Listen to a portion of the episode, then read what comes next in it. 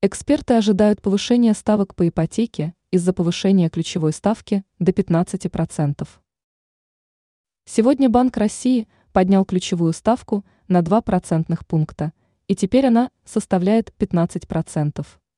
В сложившейся ситуации банки будут вынуждены пересмотреть свою кредитную политику, особенно те банки, у которых проблемы с ликвидностью.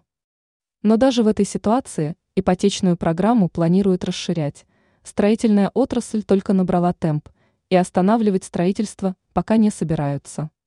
Как информирует ТАСС, специалисты банка ВТБ не исключают того, что ставки по ипотечным кредитам адекватно повысятся вслед за ключевой ставкой.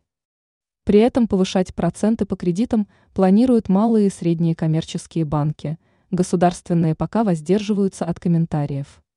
В любом случае, в ближайшее время ситуация прояснится – не исключено, что государство часть финансовых обязательств по кредитам возьмет на себя, как это уже было неоднократно. В любом случае, данную программу сворачивать не будут, поскольку она доказала свою эффективность и помогает россиянам улучшать свои жилищные условия.